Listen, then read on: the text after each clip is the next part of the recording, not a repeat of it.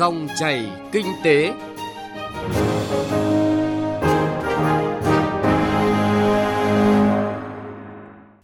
Xin chào quý vị và các bạn. Dòng chảy kinh tế hôm nay, thứ hai, ngày 14 tháng 11 năm 2022 có những nội dung đáng chú ý.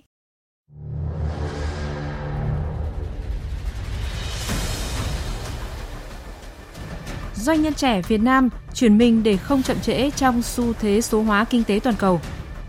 Ngành dệt may gắn sản xuất với bảo vệ môi trường. Yên bái bình ổn thị trường hàng hóa dịp cuối năm. Thưa quý vị, hiện nay các doanh nghiệp đã nhận thức về vai trò quan trọng của chuyển đổi số và tự phải chuyển mình để phù hợp với xu thế này. Trong thời đại kinh tế số, quy mô lớn hay nhỏ không quan trọng, mà quan trọng là đi nhanh hay đi chậm. Chuyển đổi số không còn là viễn cảnh xa vời, mà là một nhu cầu tất yếu, quyết định sự sống còn đối với mỗi doanh nghiệp. Phóng viên Thu Trang đề cập nội dung này qua phân tích doanh nhân trẻ Việt Nam chuyển mình để không chậm trễ trong xu thế số hóa kinh tế toàn cầu. Đại dịch COVID-19 đã ảnh hưởng nặng nề tới mọi hoạt động sản xuất, kinh tế xã hội.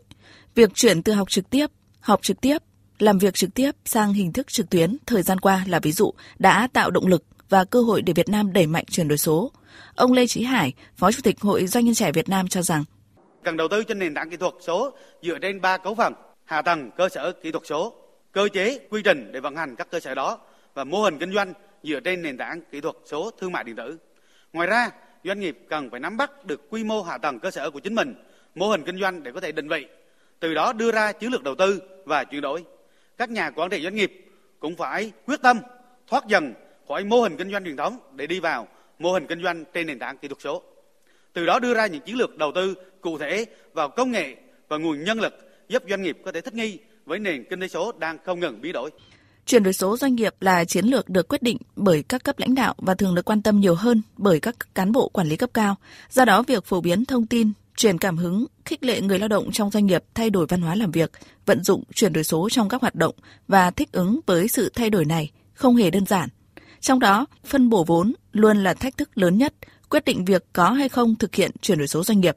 Đầu tư vào chuyển đổi số phải có kế hoạch dài hạn, doanh nghiệp mới có được lợi ích lâu dài. Bà Trương Lý Hoàng Phi, Chủ tịch Hội đồng Quản trị Công ty Cổ phần Xúc tiến Đầu tư và Hỗ trợ Doanh nghiệp Thành phố Hồ Chí Minh và ông Trương Anh Quân, Phó Chủ tịch kiêm Tổng thư ký Câu lạc bộ Công nghệ và Chuyển đổi số Doanh nhân trẻ Việt Nam có cùng nhận định như vậy và khuyến nghị. Đa phần tập đoàn lớn họ có cái tiềm lực thì họ sẽ chuyển mình lúc mà họ đang khỏe mạnh. Thì khi đó họ có nguồn lực nhiều nhất, dồi dào về mặt ờ, thể lực, trí lực, cái quá trình chuyển mình đó nó trở nên nhanh hơn, họ sẽ trở nên sáng suốt hơn, tinh tế hơn, cũng có đủ nguồn lực để họ đi được một đường dài.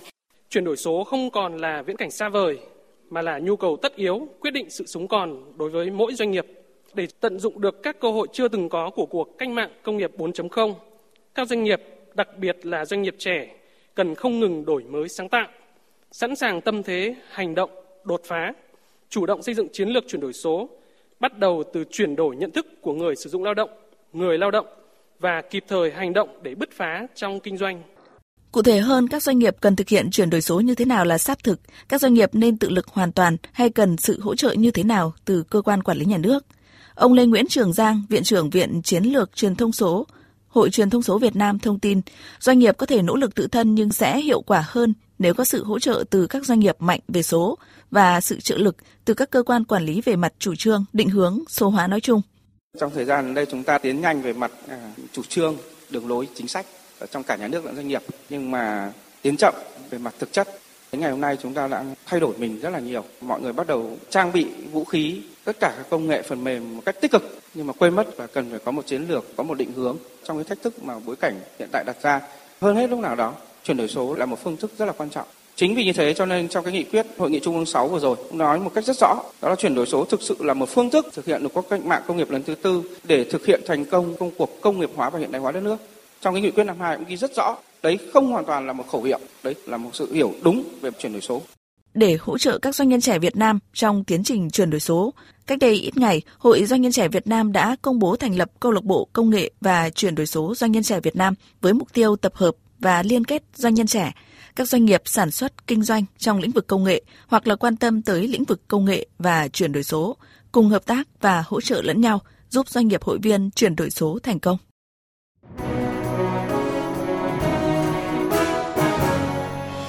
thông tin kinh tế, giá trị mới, thành công mới.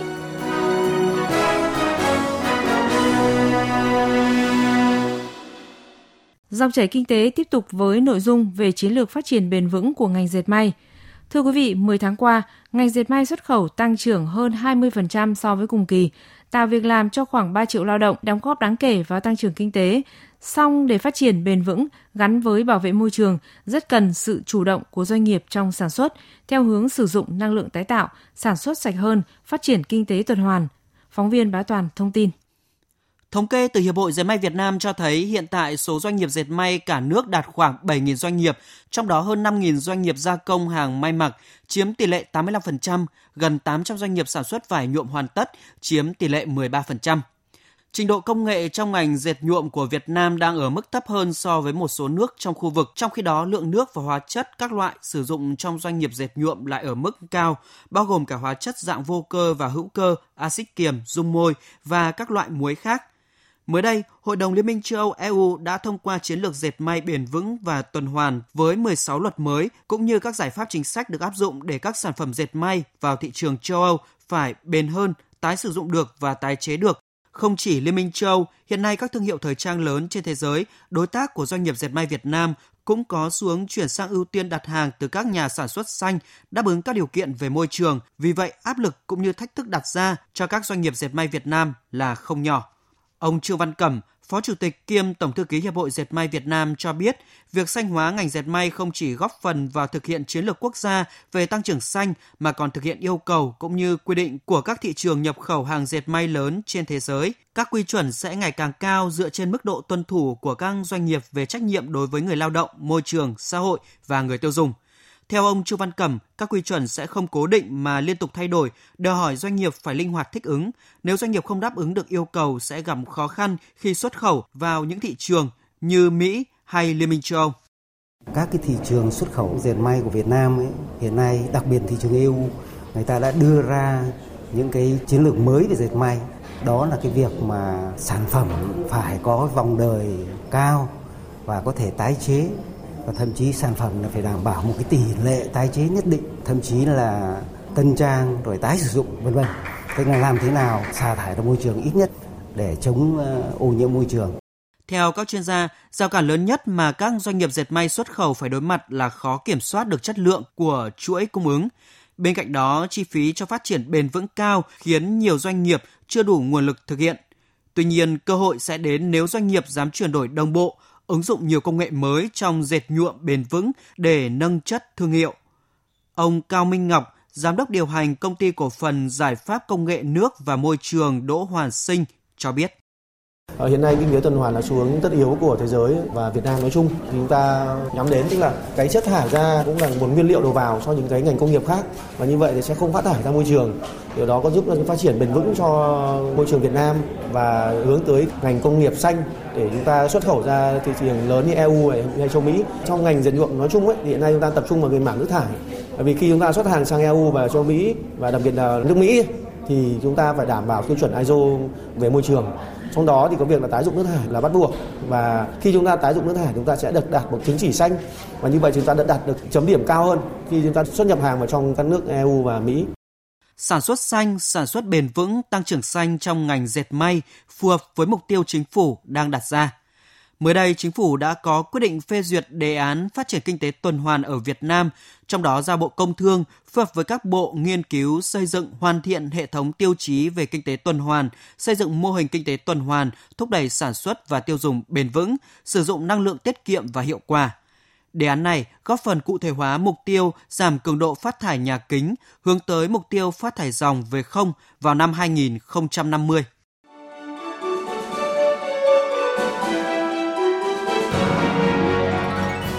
Dòng chảy kinh tế, dòng chảy cuộc sống.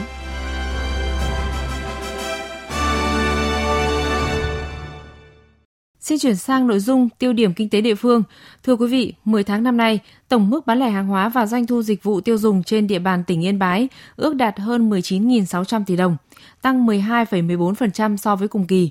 Thời điểm này, tiểu thương và doanh nghiệp phân phối trên địa bàn tỉnh đang chuẩn bị đầy đủ hàng hóa để phục vụ nhu cầu mua bán dịp cuối năm. Ghi nhận của phóng viên Đinh Tuấn. Là chủ cửa hàng tạp hóa, Chị Nguyễn Thị Hồng Ngọc ở thôn Minh Long, xã Tuy Lập, thành phố Yên Bái dịp này tất bật với việc bán hàng và kiểm hàng, bổ sung hàng hóa phục vụ nhu cầu mua sắm của bà con trong vùng. Theo chị Ngọc, mặc dù đã qua thời kỳ cao điểm khó khăn do ảnh hưởng của dịch bệnh COVID-19, song sau dịch, sinh hoạt và thói quen tiêu dùng của người dân đã thay đổi. Dễ nhận thấy nhất là việc thanh toán không dùng tiền mặt. Chính vì thế các hộ kinh doanh phải nắm bắt để phục vụ người tiêu dùng được tốt hơn và thuận lợi hơn. Kinh doanh hàng hóa của tôi cũng thuận tiện và cũng nhanh chóng. Bánh kẹo các đồ dùng cho học sinh bán được nhiều hơn. Từ nay đến cuối năm cũng là thời điểm các doanh nghiệp, nhà phân phối tập trung tối đa nguồn lực để đảm bảo doanh số và phục vụ nhu cầu của người dân. Ông Nguyễn Ngọc Ninh, Phó Giám đốc Công ty Trách nhiệm hữu hạn Thương mại Tuấn Tuyết, nhà phân phối các mặt hàng công nghệ phẩm trên địa bàn tỉnh Yên Bái cho biết, đơn vị đang tích trữ, chủ động các nguồn hàng để phân phối đi các huyện, thị xã trong tỉnh. Đối với chúng tôi là những người kinh doanh phân phối những cái hàng mà tiêu dùng thì chúng tôi cảm thấy là cái mức độ tiêu dùng của bà con ngày càng tăng trưởng một cách rõ rệt.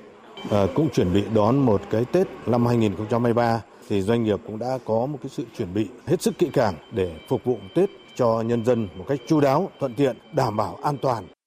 Với những hộ chăn nuôi lợn, thời gian qua, mặc dù giá thức ăn chăn nuôi, chi phí đầu vào tăng cao, thị trường bấp bênh, nhưng đến nay cũng đã dần ổn định, đảm bảo được nguồn hàng hóa phục vụ thị trường dịp cuối năm.